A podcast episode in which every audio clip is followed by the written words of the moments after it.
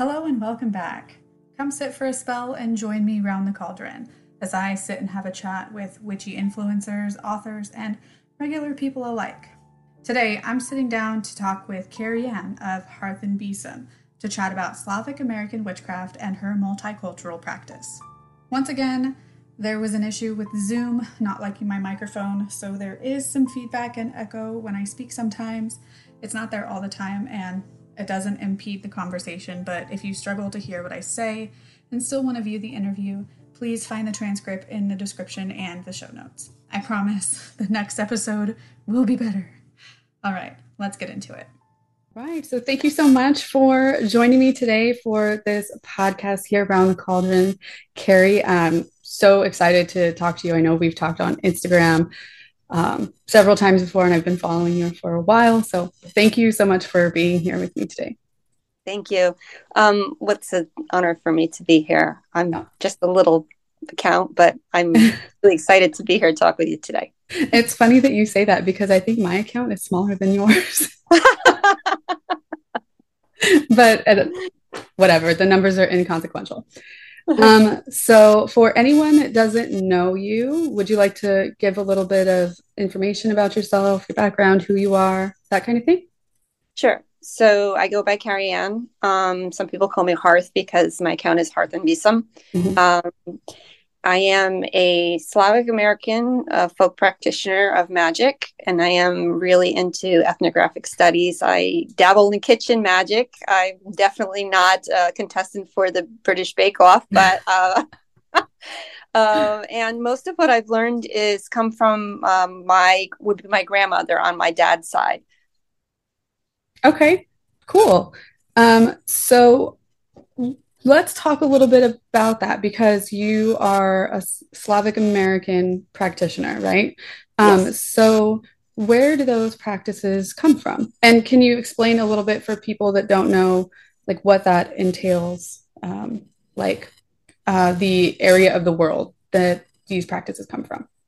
Sure. So when you say Slavic, that really encompasses um, a whole, and there's this this whole big discussion as to whether it's Eastern or Central um, Europe. Uh, mm-hmm. people from those areas sometimes get very sensitive about whether you say they're Eastern or Central, but it, it it's that Central to Eastern area of Europe that would encompass um, Yugoslavia, Poland, Czechoslo- uh, the Czech Republic, Slovakia, Ukraine uh, Russia, uh, and I did say Poland, right? Those areas in there. So those are all your Slavic languages and Slavic people. Sometimes uh, uh the the people in Bavaria get thrown into that that mix too. Um, I don't know enough about that type of uh, the folk witchcraft to say yes or no, but it generally gets thrown in there as well. Uh, the Germanic uh, people as well. So it's that area. And um, my family is from what would be uh, in Slovakia, probably like south, almost southeast um, from an area where around uh, Nastianovec, uh, that area of Slovakia. Okay. So it, it sounds like the term Slavic is like the term Celtic. Celtic yes. is not just like one country or anything. It covers a lot of different places and a lot of different peoples. So Slavic is um, like because Celtic is the language like right. the language family. So is the word Slavic similar?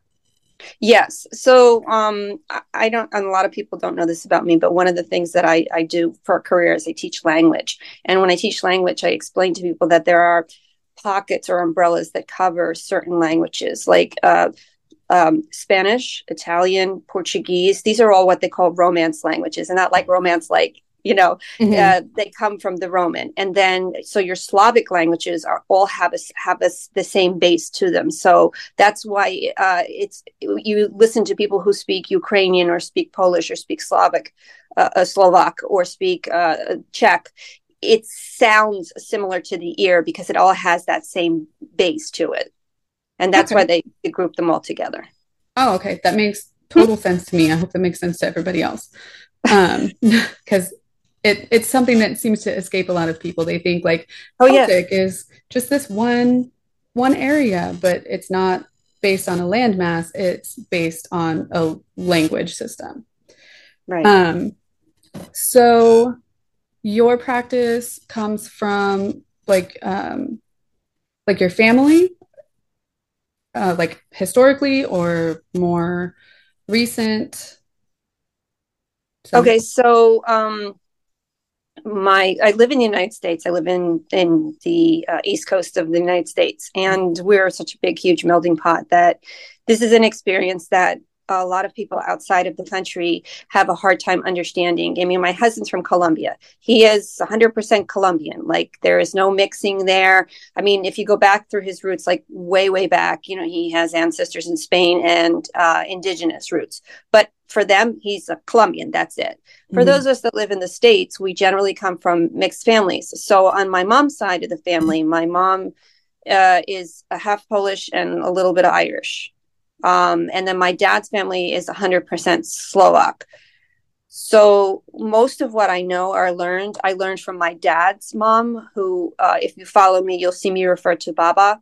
Mm-hmm. That means grandmother in, in Slovak. Um, many countries will say baba babushka you know um, and people think babushka like what you put the head veiling you put on your head but babushka is like a it's like like Grammy. It's like a, a, very endearing term to say grandmother. So most of what I've learned uh, comes from folk tradition from my my dad's mom, who would pull me on the side when you know I was alone with her and teach me things, or you know like we would be cooking or doing something in the kitchen, and you know she would do something, or she'd say don't do that, or if I had nightmares, she'd tell me what to do and this type of thing. Um, but then again, on my my mom's side of the family. Um, it wasn't as much that I learned from them, but I did uh, learn things like, you know, to not remove the keys, the iron keys from the doors because the spirits, this, there's a specific spirit that we know now causes um, sleep paralysis. But in those days, they thought this was a female spirit who came through the keyholes at night. And so they would keep their, um, their, their iron keys in the door to keep her from coming in. And one time I was little, I was playing and I removed them and uh, I got a, I got in a lot of trouble. They were like freaking out, like, no, no, no, put those back and you leave those there. So this is where like the basis of what I learned came from. Um, but interestingly enough, like people say, well, what kind of a witch are you? Because there's so many different terms for witch in, in different languages. And I say, listen, I- will be honest with you. Like I'll go by but I, it, you know, I wouldn't really put a label on it. If I ever called my Baba a witch, she'd probably smack me. Yeah, yeah, that's it's funny that that happens because a lot of what we see is similar to what we do. Like we see other people doing things like this, but we're the ones that put the label of witch on them mm-hmm. because it's similar. But like, don't call them a witch because they definitely would not like that. absolutely. And interestingly enough it was something that i was having a conversation with the with the latin practitioner um, and she said to me oh yeah that's very similar in our culture where i said that um, in many of the towns all the towns had your town witch who you would go to for healing you know um, mostly for healing and you know for other spells and things. Mm-hmm. but you didn't claim the title witch. This was something that was like it was like being knighted like they gave you the title like yeah. once the town decided you were the town witch then you could accept that title. You didn't walk around calling yourself that.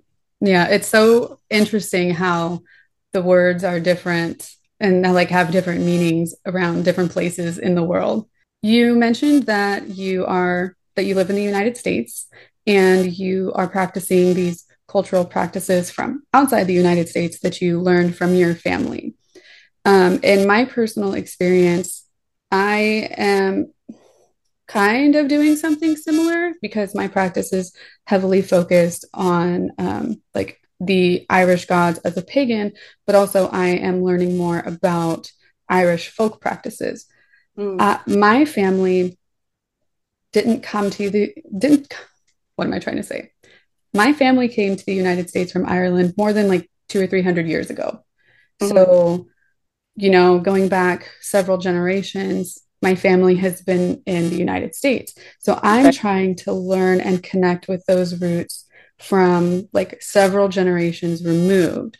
Mm. And I have to be really careful about claiming specific practices from Ireland as my own because I didn't grow up in the culture and I don't really have a claim to them unless like somebody teaches them to me and also because Ireland isn't um, you know they're they're still a living culture and these things are still believed and practiced in Ireland today.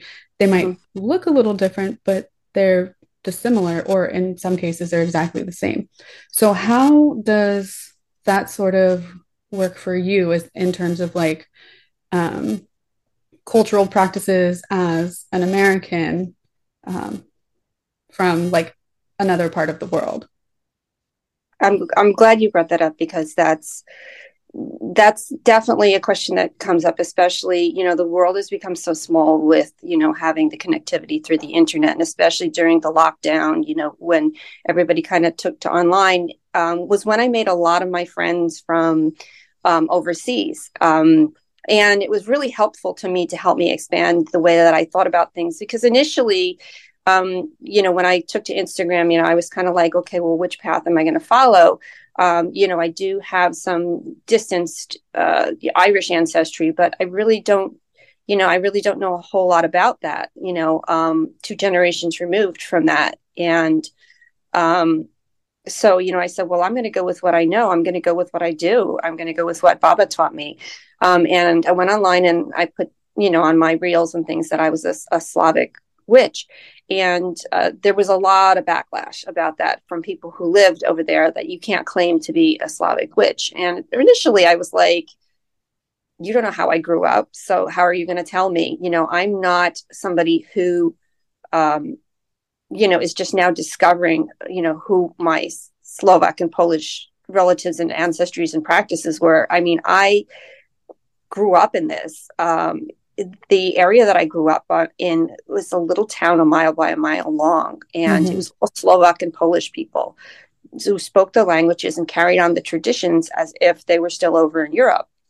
So, what was interesting was that my dad, being a school teacher, we were always there. I mean, we were there on the weekends. We were there on hot when hot as soon as the holidays. We were there the whole time. We as soon as the summer hit, you know, my mother wasn't working, so we were there this is who I grew up with. And so, I mean, it wasn't until I was like in sixth or seventh grade that we really started to stay where we live now, which is was three hours away from them. And um, and the initially I had this like feeling of I was being removed from my culture, so to speak, uh, because I was used to hearing the language and the traditions and everything was done as if we were in Europe. Mm-hmm. Um, so I got I would get offended when people would say, "Oh, you can't claim to be a Slavic witch." But then I really, the more I thought about it, the more I said, "You know what? In a, in a way, I can't claim to be a Slavic witch because I haven't lived in that country. So I've had the environment around me, which is, you know, I've been very blessed to have." But I didn't live over there. And I really, the more I thought about it, the more I said, yeah, no, I need to put down that I'm a Slavic American witch with this with this experience but at the same time i'm living in america. Um, so it's like the difference between claiming citizenship and claiming ethnicity mm-hmm. which is something that i think a lot of us here in the states have. That is that's our experience.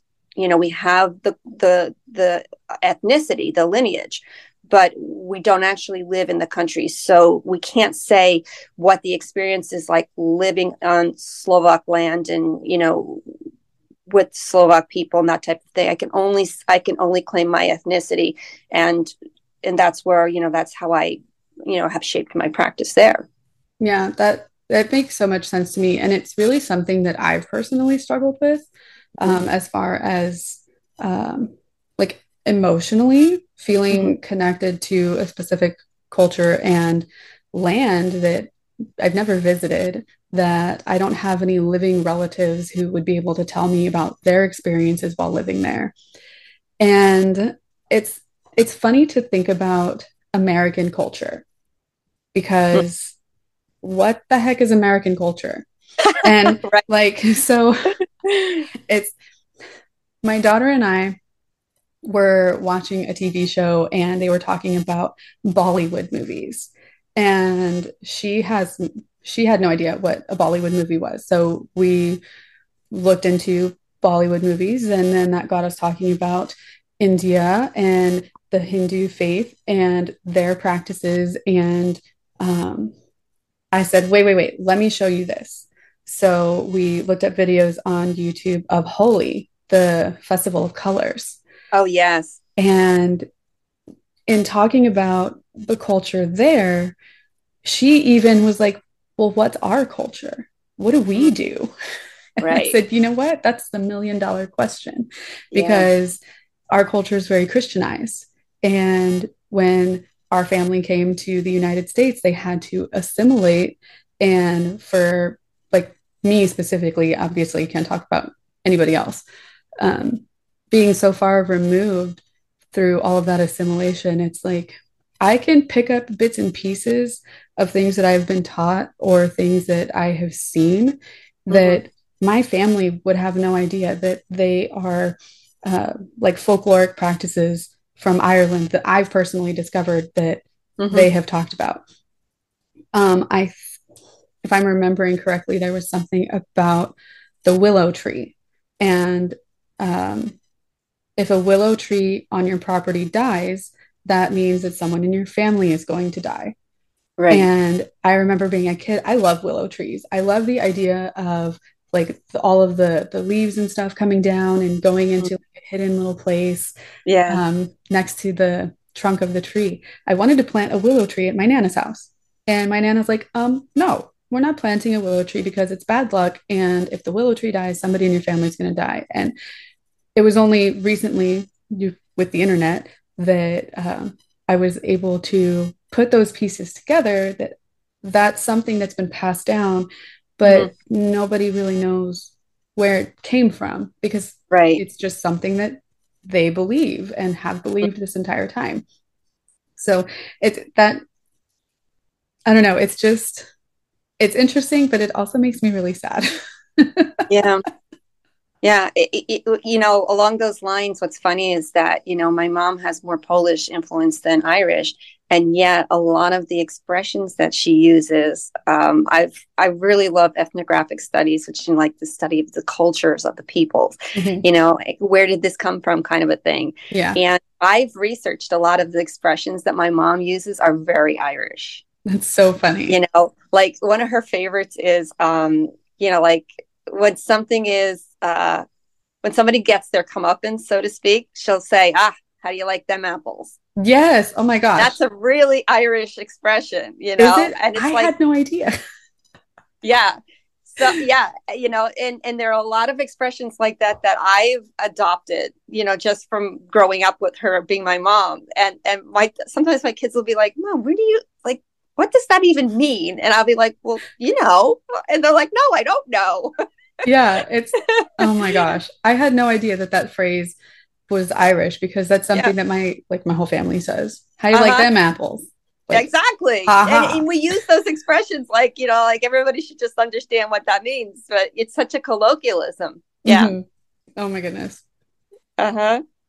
Um so what is what is the difference if you want to talk about it um from like what you practice versus like the native faith of the area that your practice comes from? Oh, sure. So similar to the idea that you know you're you you're a Celtic pagan, um, the people in the Slavic countries over the last couple of centuries have really kind of been trying to bring back um, the native faith, um, which predominantly is uh, Rodnovery, and um, it has to do with the pantheon of Slavic gods, um, which I find really fascinating because I grew up with my dad being a history teacher. I was the nerdy kid that used to sneak into his office and would read all his textbooks. So, I, I mean, I had this fascination with pantheons of pagan gods from the time I was little. I learned about the Romans, the Greeks, and the Egyptian gods. Mm-hmm. And then as I got older, I was really interested and I started thinking, like, well, you know, well, what about our people? You know, I'm sure that they had their pantheon of gods too. And so this whole movement of Rodnovery is the idea of bringing back the old faith because, um, you know, they, they, they were, you know, colonized by the Christians. And, um, you know, they brought in, you know, so these areas are predominantly, the predominant faith is, is Christianity. And, you know, it's pretty much an Orthodox Christianity where you see the, the, the cross with the three bars um, mm-hmm. So you have your Byzantine Catholics and you have your Orthodox Catholics in those areas. But but um, recently, over the last couple you know centuries, you've had this resurgence of the natural faith of Rodnovery, which is bringing back the old pagan gods. Um, one of the one of the interesting things that gets brought up to me when people find out that I'm a Slavic witch is right away there's this question of uh, you know are you a white supremacist? Are you a racist? Um, because unfortunately um, what we've seen with the with the resurgence of the of the native faith is that some of these groups are finding their way into uh, these circles of the native faith. And it's very important to distinguish the fact that one has nothing to do with the other. You know it's just an unfortunate case of some of these people being attracted to it because of the fact that it it has these roots. It's like uh, you know i think the same questions come up when you talk to people who have uh, you know nordic and viking background as well. Mm-hmm.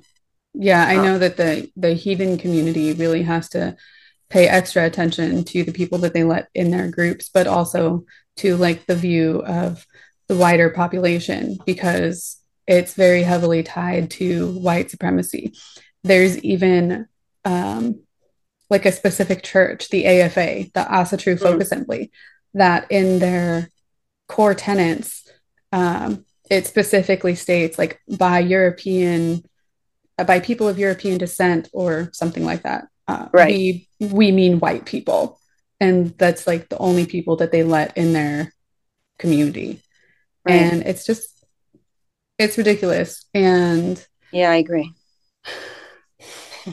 like it's one of those things that I have a lot of feelings about, but I'm not very good at putting words together for those kinds of things. So I can just use like my facial expressions and just er like yeah. Hmm. Well, you know, it's it's it's a it's a fine line that you have to walk when when you talk about these things to to to not offend people. Mm-hmm. Um, you know, but if you look at um, a lot of the Slavic countries over there. Like there's this one artist that I particularly enjoy her music, but she came out in one of her videos and she had cornrows, and I was like, "What the hell's going on here?" you know, I mean, hello, cultural appropriation. What are you doing? Yeah, and, you know, like she was just like, "It's just a hairstyle, and I like it." And I was just like, no, it's not just a hairstyle. Yeah. Um, so there's still a lot of I feel like it's almost like a lot of the understanding behind these things has not yet reached some people over in that part of the world, unfortunately. Mm-hmm. You know, um, but you know, there's there's just it's, it's a it's a process of education. You just have to keep educating people and saying, no, that's not okay. Do you know where that came from? Do you know why that's appropriating? You know, kind of a thing.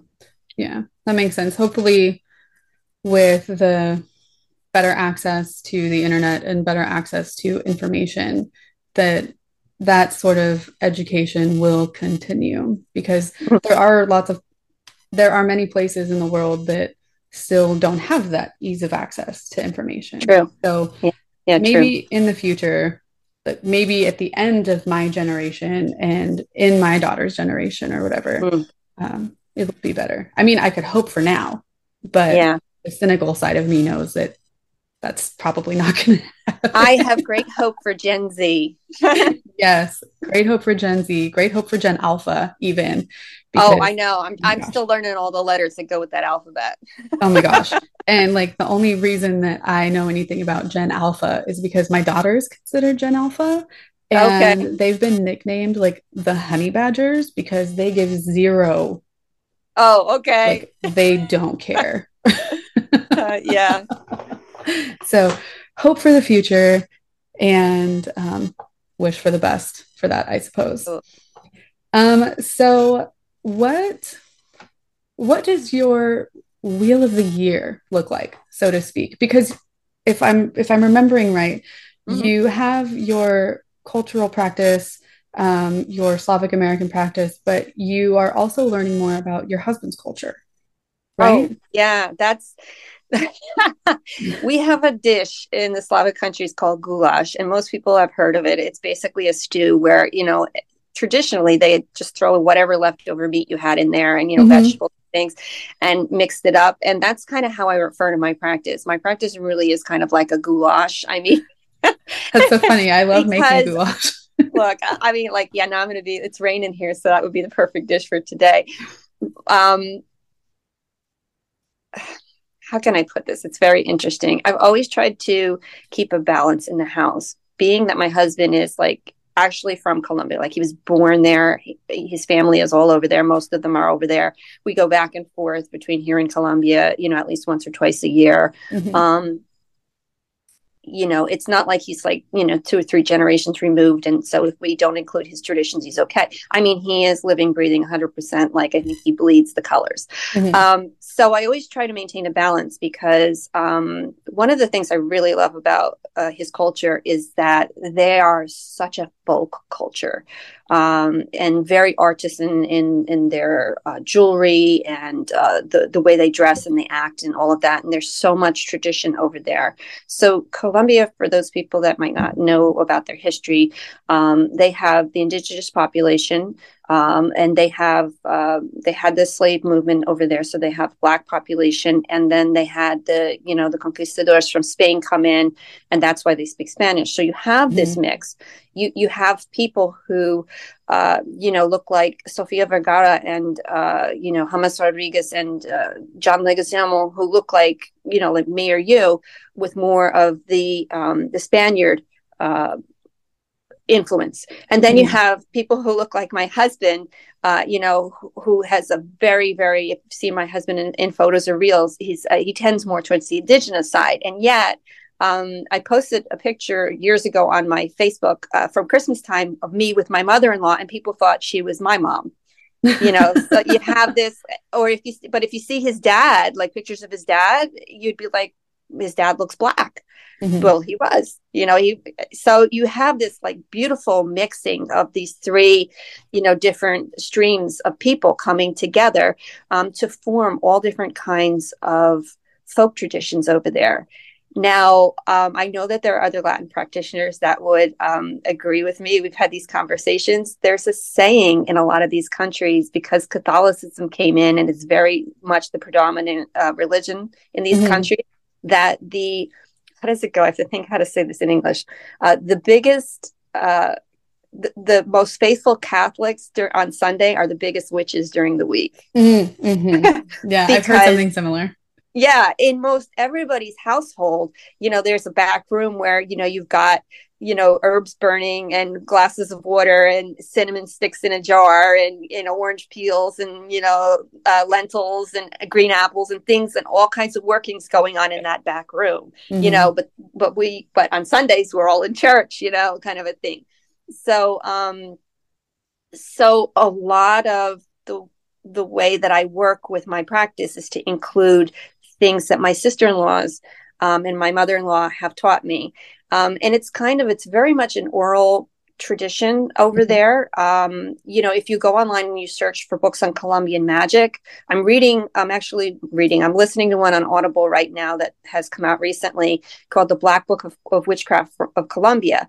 And I had heard a lot of buzz about it, but I, I, I hadn't, you know, I didn't know the content. So I start listening to it and I'm like, this is not a book about spells. Colombia, and if you go back in my reels, you'll see last year I was there for a month. I went, I had some surgery, some necessary surgery done, and I stayed with my sister in law. So I was in Colombia for Samhain, and it was horrible. It was horrible because Colombia still has this like fear of witches. Mm-hmm. If you say the word bruja or brujo or hechicera over there, they, they're like, um, I mean, I think I posted something around that time that somebody thought that they had seen a witch running across the rooftops, and that was like a lynching.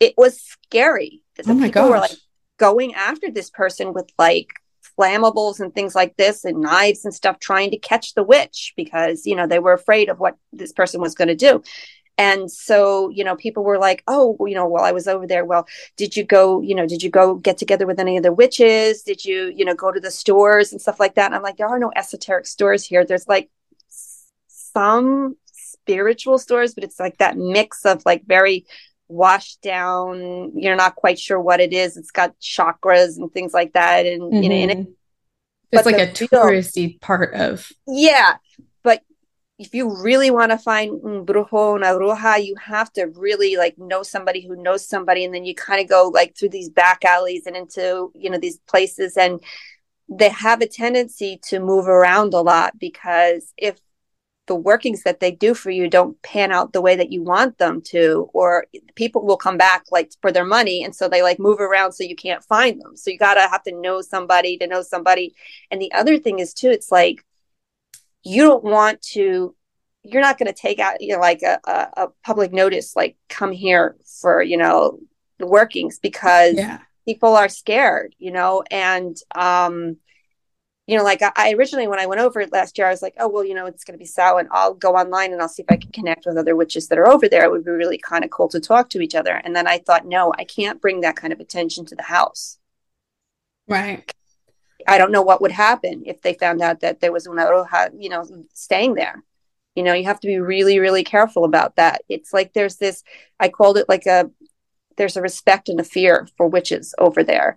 Mm-hmm. You know, but what I, I have learned, I've learned you know, like, so I've learned, you know, like, so I was talking to my sister in law when I was first married. My husband and I had a little challenge, you know, he had a little bit of a straying eye kind of a thing. And I mentioned it casually to my sister in law in conversation like this. It's always been an issue with him. And she was like, oh, come here, Mija. I'm going to show you what to do. You know, and so she taught me a few things to do you know um, some people would call them amarres which are like bindings love bindings um, mm-hmm. but they were more things like just to keep his eye on the path kind of a thing and so what i did was i used what she taught me and i combined it with what i knew mm-hmm. a lot of times when i do workings that have to do with our relationship or with him like i want to do something to help him he's been really stressed out or worried and i want to help him relax a little bit I tend to use herbs or ingredients that they've taught me about that come from his country because I find that that sympathetic type of magic that you know is is a stronger bind for him. Yeah, it's a it's a closer connection. Yeah, that makes that makes a lot of sense. Yeah, so if I'm going to do a sweetening spell on on him, if I were, I'm not using honey and I'm not using white sugar. I'm using panela from Colombia. If yeah. I were, if like, you were. Yeah, no, hypothetically. just as an example. yeah, just, you know, if somebody were to do one. so with the with the combining of the two practices, um, what do your holidays look like?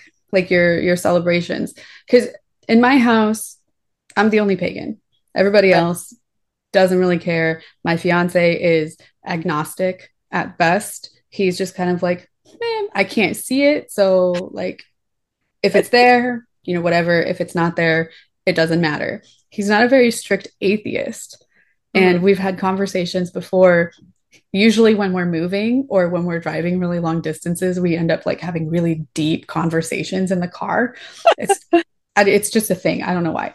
Um, but we've had conversations where we talk about the differences in belief and he's asked me like really interesting questions and he has been like i think if i were to believe something i'd probably be some kind of pagan but i don't know mm-hmm. i can't see it so i can't believe in it and my parents are kind of christian i call them because yeah. they don't go to church um, they don't have any sort of christian practice but right. they they believe in God and heaven and hell and that kind of thing.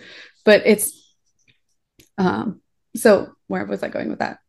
So my house is very um like traditional American when it comes to holidays. Mm-hmm. We celebrate the commercialized version of a lot of the holidays like Christmas and Halloween and Easter. And I'm over here trying to celebrate by myself, right, right. The the different uh, celebrations in my practice.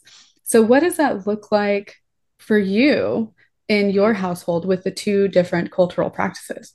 Right. Well, there again, we have that fine balance. Your family is Christian by default, right? Yeah, pretty much.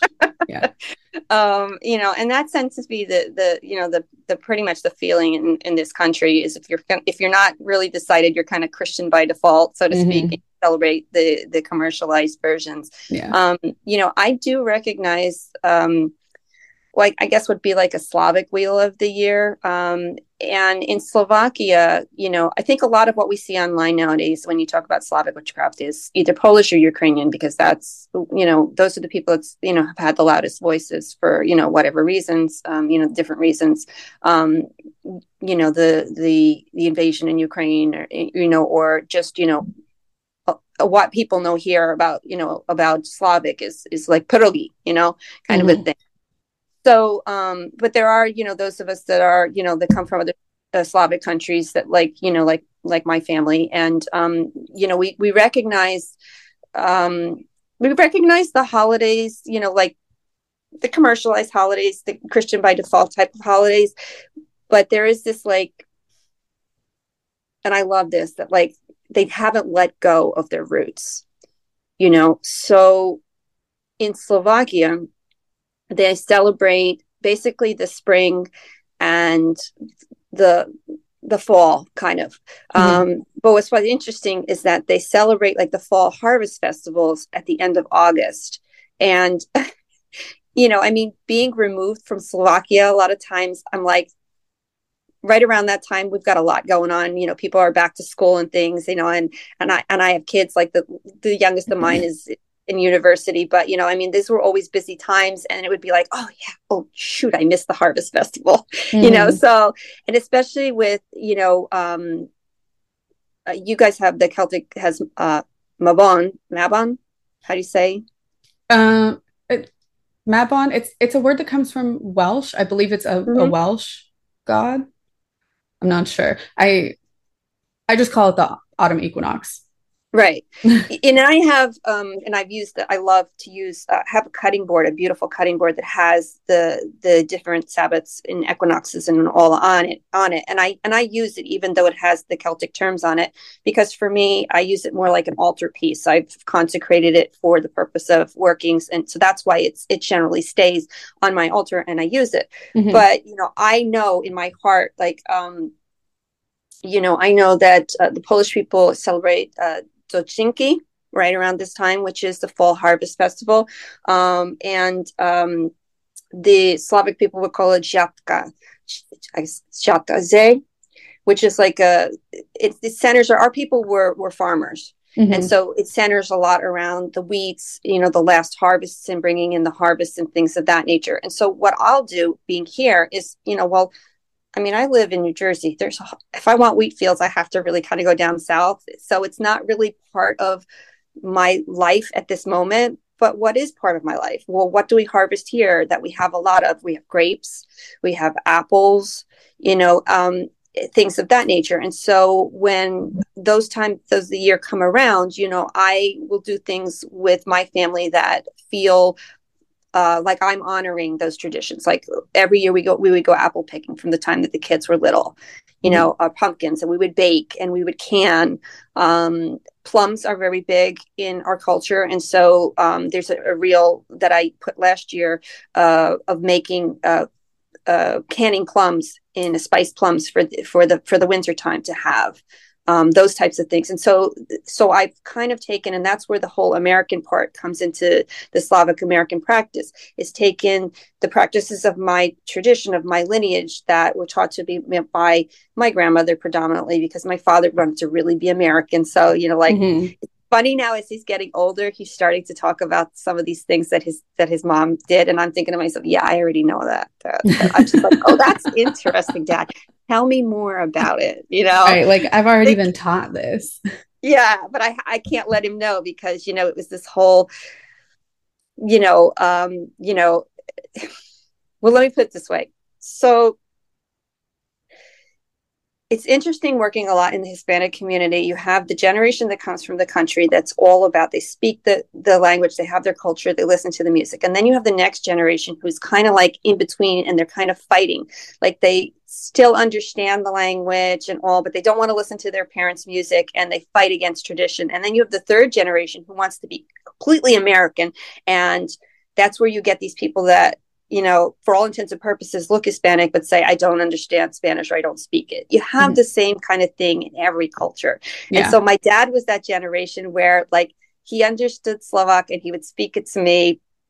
the music and the traditions, but he kind of fought against it. And but now, as he's getting older, he's starting to understand the importance of it. Whereas I've always had that feeling, like, because I had that tie with my grandmothers, and I was like, no, I'm going to do this and I'm going to practice this, you know? And so, like, in the springtime, um, I know a lot about the pantheon of gods too, even though I'm kind of somewhere in between my faith growing up as an Orthodox, you know, Eastern Catholic. Mm-hmm. Um, you know, but at the same time having this interest. So, like on my altar, I have the Blessed Virgin Mary, but I also have Mokosh, which was would be the pagan version of the blessed. She is the goddess who Mary replaced, so to speak. Okay. So I honor them both on my altar. I'm sorry, my daughter's calling me, and she's supposed oh. to be at a theme park. Oh. sorry for interrupting your no, train of all. thought. I understand. I completely um, understand. I think we were talking about, you know, the wheel of the year and the holidays. Yeah. So, I mean, basically, because Colombia was such a Christian country, um, you know, they celebrate. I recognize those holidays mm-hmm. for him, but they do have some extra traditions that we don't have over here. Like for them the beginning of December. They have uh, Los Farolito, Farolitos, which is, uh, I did a reel on it last year. I tried to like do reels so that people can see like different things that we do, um, which is like this whole beautiful tradition of the lighting of the candles. But it's a very Christianized holiday. The idea that you're lighting the path for the baby Jesus and the family to find their way into your home for December. Mm-hmm. Um, and I did a reel on it last year. But what I do is I'll take I'll take his tradition and I'll I'll do like I'll burn some herbs that are traditional for them, you know, for cleansing and things of that nature. So I bring in those witchy elements to what he's doing as well to kind of like help him tie back to his indigenous roots as well. That's really cool. I like yeah. how you blend those together because I that's something that I struggle with here, like in my house because like what am I doing? I'm mm-hmm. here I am. It's like Lunasa, or even today for the equinox, as we're recording this, um, I'm going to go clean my oven and I'm going to bake some bread and I'm going to make mm-hmm. like three or four loaves because a lot of what my practice is about is community. And mm. it's like you you have this and you share it with others. And like the people in my house are like, okay, cool. We'll have extra bread with dinner. I'm like, but it's a little like it's more than that. right, right. Well, it's hard. You know, it's really hard. And and with my husband, it's kind of been a very gentle education because, you know, coming from this mindset that witchcraft and witches are evil, anytime I would do anything that would look remotely witchy. I mean, there was this one time that I did a sweetening jar that I had actually put in a bottom drawer of a cabinet and his t-shirt was wrapped around it. And mm. i don't whatever reason he decided he was going to look in that drawer for rubber bands which i think is a total crock of but he found this. And I, I swear to god you've never seen you know a latino man go whiter in your whole life. And he was losing his mind. You know why is my picture in this jar? What is this liquid? Why is my t-shirt around it? And mm. i'm relax, relax. What are you doing? What I don't like this in this house. And I was like, okay, I just let him, as I say to my kids, my girl, sometimes you got to let him kick the wall for a while. And then when he's done, then you're like, okay, can we talk now? Yeah. You know, when have I ever done anything that has, that has, has done, brought harm to this home? You know the big thing with him is like i've got him into this this evening ritual of having a cup of tea and i make the tea. So i mean like talk about a trusting relationship. He has no idea what i put in his tea. And one time i wanted to say i wanted to i was like you know I, I, I only use mugwort in my practice like I burn it. Like I, I have a lot of sensitivities to herbs and things, so I never mm-hmm. really drank it. And I was like, I wonder if this really does have the hallucinogenic effects that people say. So I made him a cup of mugwort tea to see. And the next morning it was funny. He's like, I had the weirdest dreams last night. They were so wild. And I was like, okay. So I made a note in my grimoire, you know, like, okay, so you know, now I'm gonna try it myself, right? So I've had it and you know, like it really helps with like spirit flight and things like that, where mm-hmm. I'll use it reading and stuff for clarity. But you know, like kind of like I'm in the backyard and I'm I'm gathering my own mugwort and and you know he's calling it my marijuana, right? And I'm like, you really don't believe me that it does this, right? And he's like, yeah. And I go, you've had it before, and he was like, what? I'm like, need your cup of tea. Remember that day that you told me you had these really crazy dreams and everything? He's like, So you're experimenting on me? I go, Yeah, sometimes. But you're my husband. It's in the ring. Anything that I want to get away with, I tell him it's in the fine print inside of his ring. I mean, iron stomach. This guy's got a constitution. So I'm like, let me try it out on him and see how. Oh my gosh. Yeah, that's that's trust for sure.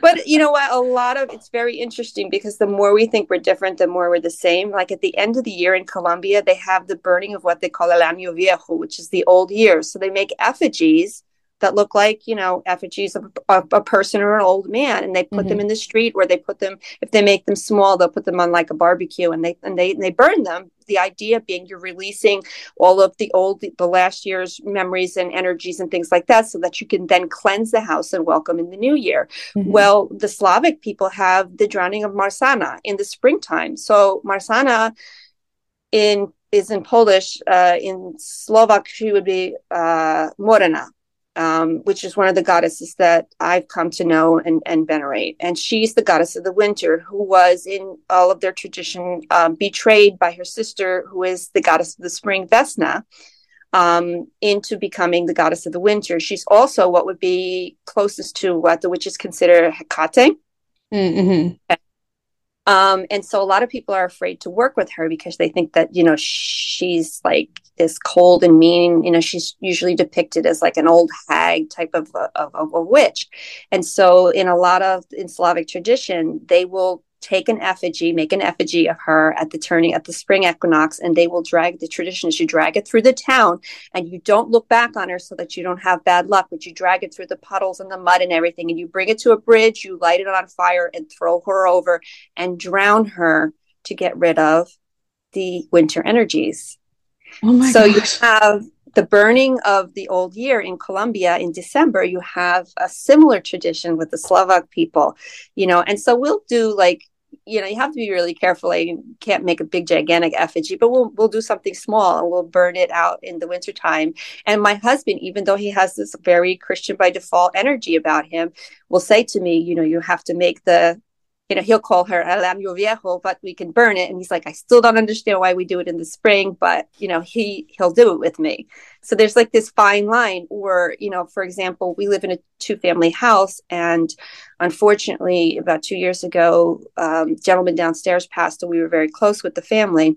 Um, when he got home, he knew that he had passed. I, I had the windows open, and on my ancestor altar, I had put this gentleman's name because I didn't have his picture and I was burning herbs. And so he came in and said to me, Oh, you're doing sahumerio for the gentleman downstairs. And I said, Yes. And he was perfectly okay with it. That's so interesting. Yeah. So with your your ancestor altar, it's funny because I have that written down here to um, talk about. Like, what does your ancestral practice look like?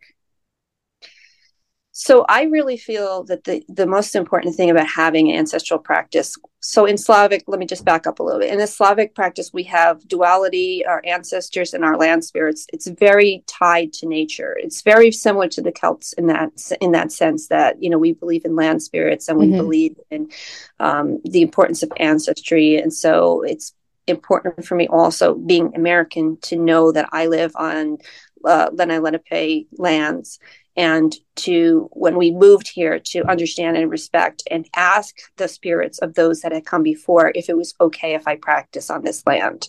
And I did that for quite a while before I actually even set up my altar and everything to make sure that the spirits that were here before are, were okay with my practicing. Mm-hmm. Um, and then, of course, there's my own ancestors, but also I bring into that my husband's ancestors. So on my ancestor altar, which you've seen in multiple postings and on Instagram, you'll see a mix of peoples on there, and also include some, you know, family, friends, and members who were like family to us who have passed on as well.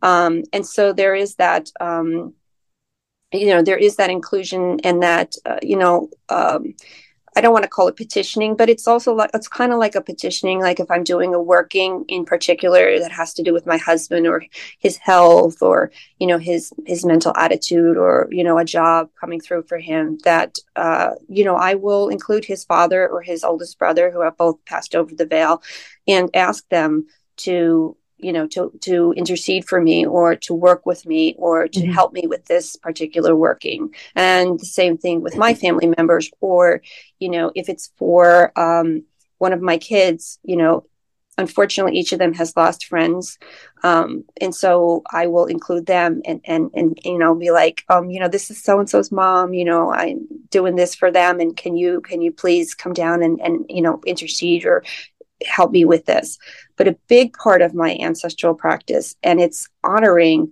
or venerating not worshiping you know mm-hmm. it's like a respecting i believe that there are two parts of it you can't just try to build a relationship with them once they've passed um, if you've known them here on earth.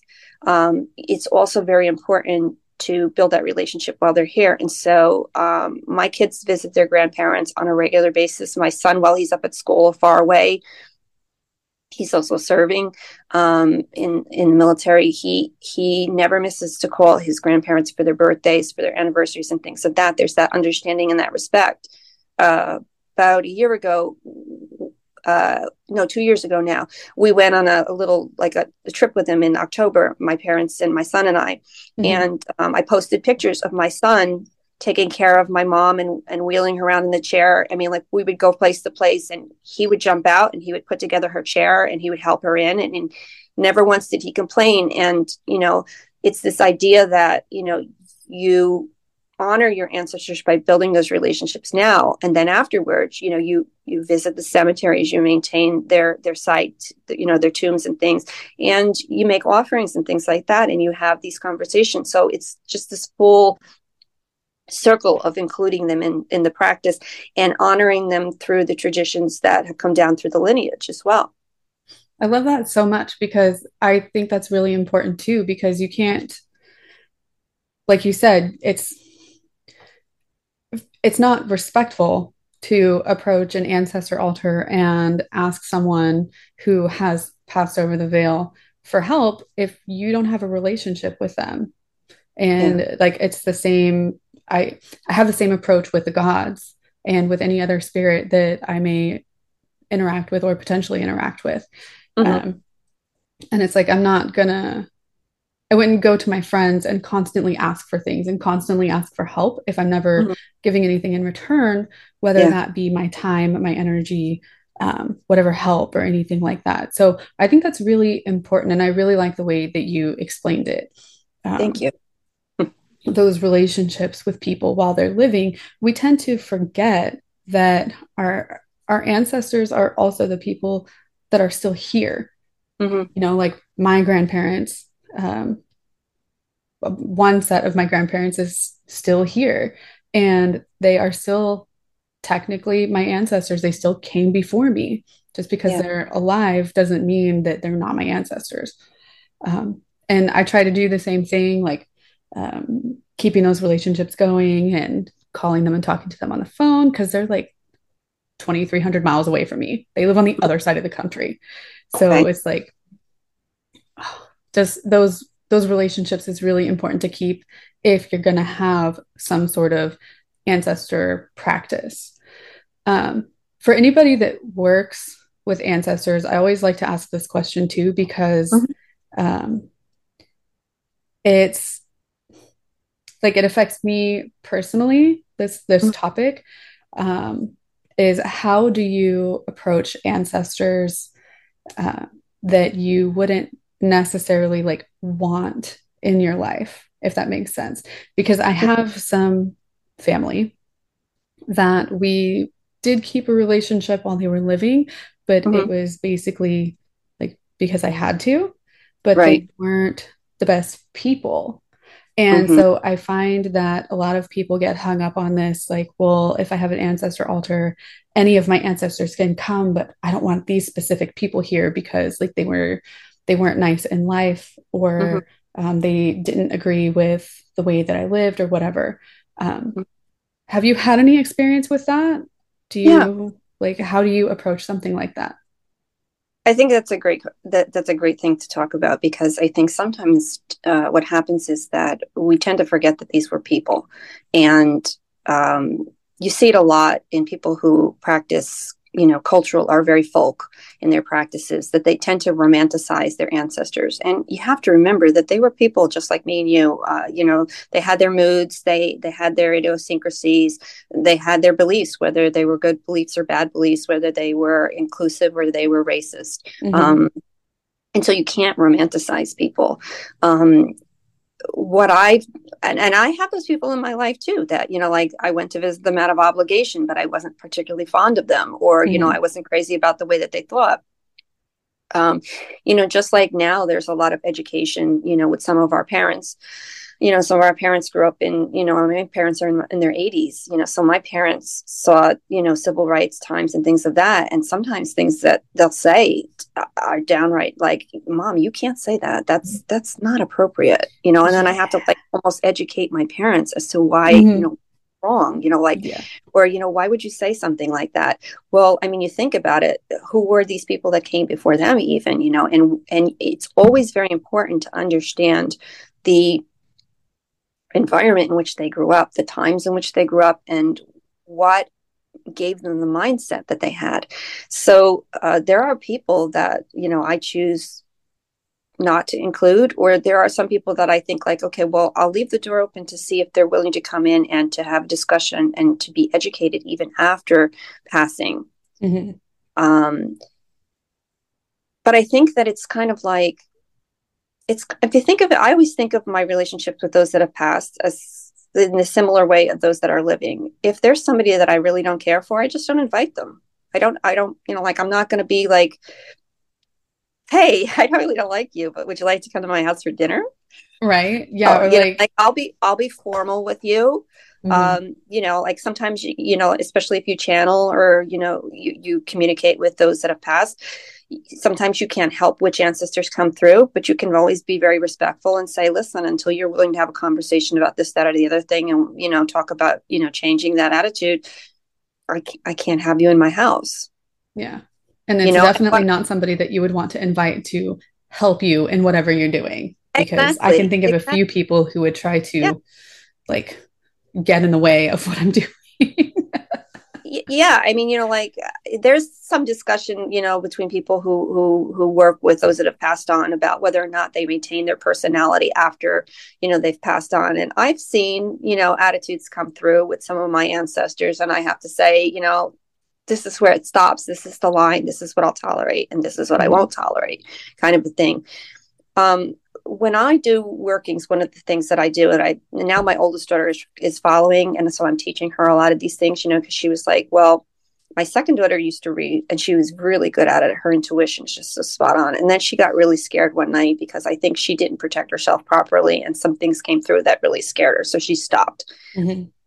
So now that I'm working with my oldest daughter, you know, she's like, well, how do you prevent that? And I said that um, just in the same way that you know you have to set your boundaries you know here with people on this plane you have to do the same thing with people outside of the plane you know and so when i'm working in a space like that where i'm really very vulnerable i not only put down my own protections but when I call in the people that I, and the spirits and the people that I want to work with, I have those that I, I call my spiritual bouncers. And so it's almost like, like casting a circle where I ask those people in first to stand guard at the four corners for me mm-hmm. and only allow in these certain people and i've and in the time that i've been doing this i've never had an issue since i started doing that yeah and that's the way i work with with ancestors as well now the other question that i'd like to bring out that um, is, you know, to hear what you think about it too, mm-hmm. is that some people that will say, um, well, I was orphaned, but I know that, and I was adopted by this family, but I know that I have this Slavic ancestry. And so how do I work with my ancestors if I just had that, I'm starting from, from zero, you know, and I always say that you may not know your ancestors, but they know you. Right. They know, they know, they know you and they've been with you since mm-hmm. the time you were born. And so I find that doing a lot of research and a lot of um, trance work and meditation, and it's going to take time, but you open the doors to um, to them coming through in that respect. And you set your boundaries just show it you would if you knew them. But you know you you have to do more meditation and more trance work to then say i'm ready to connect. I know you've been here this whole time watching me taking care of me but now i'm ready to connect with you. Yeah exactly. And like so my my grandmother um, mm-hmm. who has since passed she had binders and boxes full of genealogical information. Wow. She taught my mom how to do it. And my mom has some of my grandma's stuff, um, mm-hmm. but a lot of stuff is online. And so I think like that would be that would be dependent on the person that is trying to connect with their ancestors, whether or not they could do genealogical work. Right. Um, but I think too, what what some people don't realize, and this is just my perspective, is that your ancestors don't necessarily need to be the people that you're connected to by blood because mm. your family is your family. Right. And that can be the family that has adopted you. That can be your chosen family. It could be like I crochet right? So like i'm a fiber artist. So i also consider that in like my bubble of ancestors because as i am making a piece and like i am working with the um, knowledge that was passed down to me by my grandmother who she is working from the knowledge that was passed down to her by whoever taught her and so on and so forth. And yes. like all of those people had a hand in me learning how to do it Yes. And so even if I'm not connected to those people by blood, like they are still a common ancestral link. Yes. Um, and then when connecting back to uh, like a, a culture that you don't really have any information on, like it's exactly like you said, it's going to take more work and you're you're going to have to do the meditation and the trance work and even just learning about the culture and the history can help connect more or help you connect more with those ancestors because it's kind of like lifting a like lifting a veil between mm-hmm. you and them because once you know more things can start to make more sense your meditations might become more clear because you will understand the different symbols and situations that you might find yourself in during meditation or trance. so it's it's really like this entire process, I guess, of it's it's going to be harder for someone that is adopted or orphaned or doesn't know their family, but it's definitely possible. Like it's not something that you can't do. It's just going to yeah. take more work. Yeah. Yeah. It's, um, and, and I love the, you know, the whole, um, the way you put it about lifting the veil between the two of you, because when I started working with, uh, my, my husband's uh, father and his oldest brother, um, what was interesting was that there was like this, this immediate acceptance from his dad. Um, I've had visions and communications, excuse me, spirit communications in my life since I was in my teens. Mm-hmm. Um, it's not something that I can control. I say it's kind of like tuning a radio. Some days that station comes in great, and sometimes you can't find it for your life. Mm-hmm. Um, but his dad came to me before we went over to Colombia. Um, and so there was this immediate connection. But what was interesting was that he was really, really close to his oldest brother, even though my husband was the baby he looked up to him he admired him and everything and he was he was killed. He was his life was cut short when he was in his his 30s it was horrible. Oh um yeah it was a really t- tragic story. And the, and the most uh, tragic part of it was that they found him on my husband's birthday. So for years my husband refused to celebrate his birthday. Yeah it was really sad. Um and so i always wanted to connect with his oldest brother because i figured you know like he could help me get through to my husband on a lot of things, you know. And it would be like dialing the dialing the, the spiritual phone and nothing and mm-hmm. nothing and nothing. And um, every time we go to Colombia, I would say to him, "We need to go. We need to go to the cemetery." And my husband's very accepting in the, in the sense that, like, a lot of times he doesn't understand why I ask for things, but he'll go like, okay, we'll do, you know, because it's important to you. Mm-hmm. Um, now the cemetery where they're laid is a good 35 minute ride outside of the city. And, um, it's it's a difficult situation like to get a ride out there and everything. So it's a commitment you know? Mm-hmm. and i posted a reel showing part of the cemetery when i was over there about traditions over there.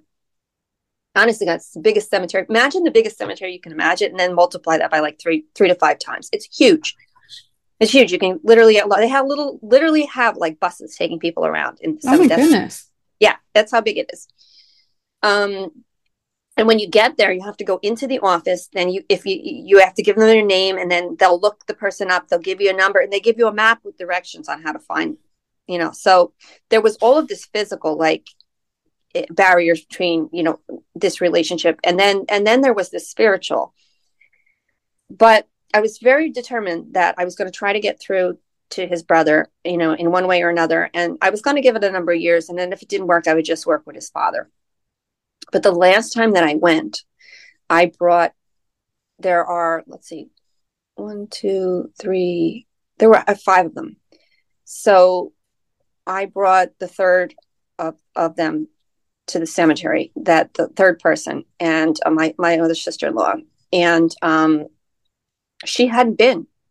She hadn't been in over 20 years and but i convinced her that it was important that she go and everything well that was she was the key when we got to her brother's um, to her brother's burial plot, um, you know, I always close my eyes and I go into meditation and I and I let them know that I'm there and ask if there's any messages that they have. And um, it was interesting having her there kind of opened the door. And the messages that I was hearing was like that he was confused about who I was to the family. Mm-hmm and with her being there and that kind of like started to clear things up and it was like he understood then who i was and then i started getting messages that he thought that he'd been forgotten mm.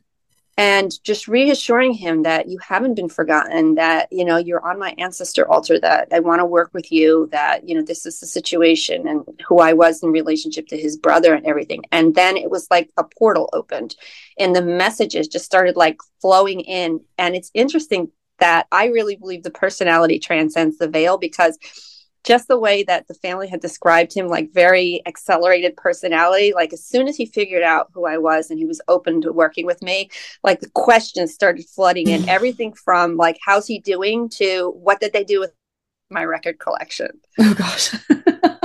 Because he was a huge salsa salsa fanatic. And like mm-hmm. he had from what i understood he had this pristine collection of records. And so like when that question came through i just burst out laughing and i turned to my sister-in-law explained to her what was going on. She kind of knew this about me and said do you know he had the nerve to ask me what happened to his record collection? Well, when I said that to her, she burst out laughing. And it was like the confirmation that she needed to know that I wasn't, I was real, you know, like she's yeah. like, oh my God, that's definitely him, you know. And now what's interesting is that he doesn't come through all the time, but I can feel his presence a lot more. And it's given me somebody more to work with. So it's like, a lot of times you think like you know i really want to work with this person but you have to build that relationship the way that you would build it here. And and for me the key was that one sister. Yeah. That's so funny. Because like and i think i think you saw my story on instagram about uh watching the show new amsterdam. Mm, and yeah. the the psychiatrist came across somebody that was uh, working at the hospital and um, who was claiming to be a psychic and he was helping people connect with other people that they have lost and helping them move through their grief. And the psychiatrist was like, that's absolutely impossible. Like, you have some form of epilepsy. And it made me so mad. It, it made me so mad because that's like, that's something that gets dismissed about witches and spiritual people a lot is like, oh, they're just, there must be something wrong with you. And yeah. that's, there's no way that's true.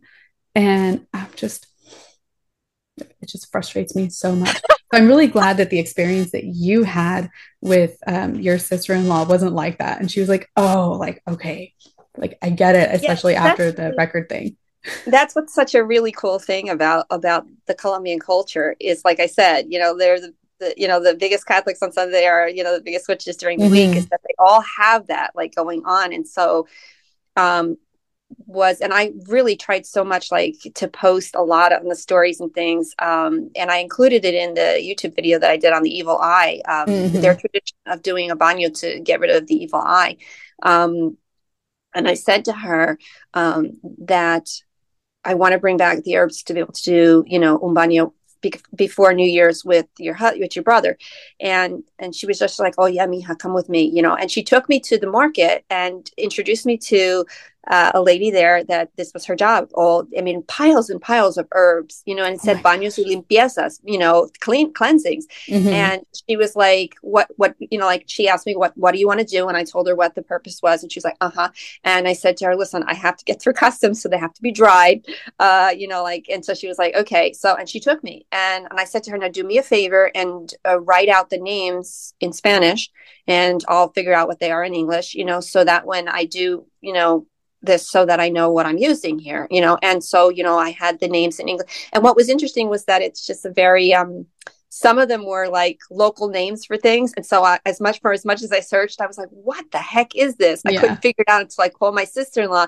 And then she started to describe, I'm like, ah, that's mugwort. Okay, mm-hmm. I know what that is, you know um but like he was really excited when i came back and i was like all right i got it i know how to do it this is what we're going to do and everything like that because he'd been feeling like jobs weren't coming through for him. And he was like, there's definitely something going on. And I was like, all right, well, he went out the day and I did what my Baba had taught me with the matches. And I was like, okay, yeah, something's going on here. It confirmed it in my tradition. And so then we did the cleansing for him, you know, in his tradition. But I also did some of the things that my people would do with clay and things like that. Yeah. That's so cool that everything just sort of like comes full circle and gets connected like that. And that you had access to that while you were there um, with your sister-in-law getting the different herbs and stuff to help you with the the cleansing for your husband. That's so awesome. Like, yeah. I want to experience something like that myself well, you know what? I, I, I, it's so funny because uh, I'm really good friends with Bex from the Witches Cookery, and she mm-hmm. talked to go to Colombia, and my husband and his family was like, "Okay, whenever you want to come, you stay with us." And I'm like, "Yeah, when you're ready." So oh uh, you know, so the offer's there. If you want to go, we'll go. Oh my goodness, that's so cool. That's so awesome. Um, there's there's one last thing that I wanted to ask you really quick before we kind of start wrapping everything up. Um, one of the things that I talk a lot about um, on the podcast and on YouTube and even on Instagram is mental health. Mm. And it's like I'm an open book when it comes to things like that and the way that my mental health has impacted my practice. Um, I I have seen one post by you so far on Instagram um, that that I have seen personally. I don't know if you've done any other ones where you talked a little bit about mental health and how it has impacted your practice. Do you want to talk a little bit about that?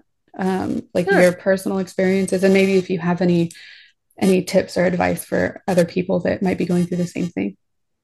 Well, I'm far from the expert, but um, you know, uh, I was born in 67. So this is the generation I come from where, you know, mental health was still not really talked about. Mm-hmm. And from crazy was a, you know, negative label put on anybody that's struggled with mental health or were living with mental health conditions. Mm-hmm. Um, and so it was really kind of hard to, when I started to really like, I'm not just having a blue day. This has been going on for a while, and I'm feeling like I don't want to get out of bed. I don't want to take a shower. I, you know, like what is going on with me? And realizing that this has been going on with me since I was in my 20s. Um, and then finally, you know, going and getting the help and you know getting a diagnosis of having PTSD um, from some abuse that happened in my past, uh, which then led to depression and you know cases of anxiety. I've even seen, and I you know working with counselors, uh, but a little bit of OCD. You know, mm-hmm. like I'll check my purse three and four times to make sure I have my keys. And I know I and, I and I'll be saying, you know, you put the keys in there. You saw yourself put the keys in there. So why do you need to check? Mm-hmm. You know, or I'm already I'm the last one leaving the house and I run back in and make sure that this is and this is something my dad does too to make sure that the knobs are all straight you know, so that there's no gas leakage in the house. And I'm like, mm-hmm. nobody cooked, nobody was in the kitchen, you know, it's fine. And yet, and like part of me is like, mm, yeah, we should just check, yeah, you know, thing.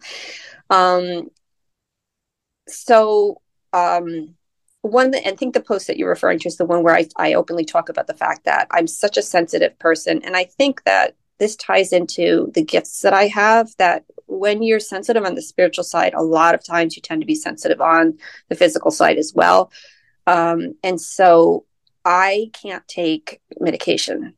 I've tried and I've had really extreme side effects from it. Like the side effects are worse than than you know struggling with the illness. Yeah.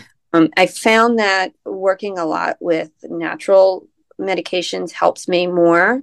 Um, but there are, you know, like it, it, only goes so far. And then a lot of it, I have to um, find just ways to coping mechanisms to help mm-hmm. me with it. Um, has it affected my practice? Yes, absolutely. I'm of the philosophy that your energies that you approach your altar with are very important in your workings. Um, when you're doing something and you want a positive outcome, you you can't be doing it and the whole time thinking, "When am I doing this? This is not going to work," because that's mm-hmm. the energy that you're putting out.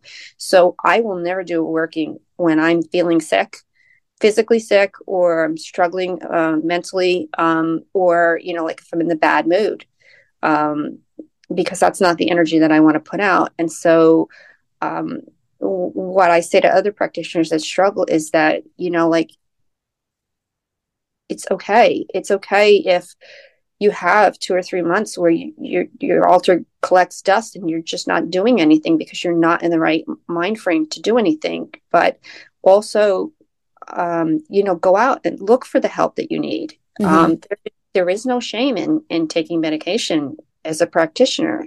You know, um, I always like to think that, you know, it's like a wheel on a car. Like your wheel needs to be balanced for the car to run right. Otherwise, it's going to pull to one side or the other, or the mm-hmm. wheel's going to wobble right off and come off the car, which could be even worse. You know, and um, and I think of your mental health this way as well. That I feel that I perform better as a practitioner when I'm centered and I'm balanced. And if right. that means that I need to take medication to do that, then that's what I do. That's so that's such good advice because like i'm like you i have gone back and forth for so many different medications where like yeah it works but also then i have this other thing that is just as bad and doesn't make me feel any better about the whole situation so it like balances it out and it's almost like it doesn't do anything yeah. because the side effects are just as bad um, and even now like i was recently diagnosed with adhd instead of or along with depression and anxiety. Mm-hmm. And like the medications are okay, but I don't know. It's like, are they worth it sometimes? Like for me mm. personally, for anybody else that they work for, obviously take your medication. Yeah. It's one of those things that, like you said, people tend to shy away from and there's a stigma and there are even people out there who say that if you are a witch on medication, your your magic or your power isn't as good as it could be. And I'm like, I disagree. I think it's even why? better because it's helping you center. It's helping you regain your balance. Exactly. Like it's not our fault that we were born different or we have experienced things in life that have physically changed the ways that our brains function. Like, right. That's not our fault. So, yeah, I'm I'm not one of those people that's like you can't take medication. no, not at all. I, I, think the important thing to remember with mental health is that some of it is biological and some of it is psychological. Mm-hmm. You know, my PTSD is definitely psychological. My depression is biological. Yeah, you know, exactly. and so if you need to take medication to, to write those things or as a coping mechanism to help you, what you're doing is you're you're bringing yourself back to 100% and mm-hmm. why would you want to be 100% and i think in, in that sense a, a, witch who has these who's who are who is living with these mental health conditions taking your medication or taking your herbs or whatever you need to do is making yourself that 100% that you need to be again which makes your magic even stronger. Exactly. Exactly. So thank you again for being here and having this conversation with me. We've been we've been talking for a while and it's been such a great conversation. thank you. I, I, um, I, love to learn from you too. So this has been great. Oh, thank you. That that really helps my imposter syndrome. Which I think we could have like a whole other conversation about that maybe sometime oh, in the yes. future. Oh, um, definitely. Yes, absolutely. so, for anyone that doesn't know where to find you, can you tell people where to find you online? Sure. Um, so, I'm pre- predominantly an Instagram witch. I've just really taken to that platform at Hearth and Besom. Mm-hmm. Um, I'm also on Threads uh, when I remember that it's there. uh, same thing with Facebook. Uh, I've uploaded one YouTube video. I promise I'm working on it. I've got a little bit of things going on there, and um, so that's basically where you can find me. Okay, awesome. And I will leave your links for everything in the description for those watching on YouTube and um, in the show notes for anybody that's listening to the podcast. Um, and yeah, thanks again for being here. And I hope you have a great rest of your day. And it was so wonderful getting to finally talk with you. Uh, likewise. Thanks, Megan. Thank you so much for listening to this episode. I hope you enjoyed the conversation between myself and Caireann. I know I learned a lot about Slavic American and Colombian practices and beliefs. Be sure to follow Caireann on Instagram at Hearth and for more content from her. Follow the podcast on social media and subscribe to the newsletter. Become a member at roundthecauldron.com to get exclusive content, free downloads, and more. All of the links will be in the description and in the show notes. I hope you have a wonderful day, and I will be back next month with a brand new special guest.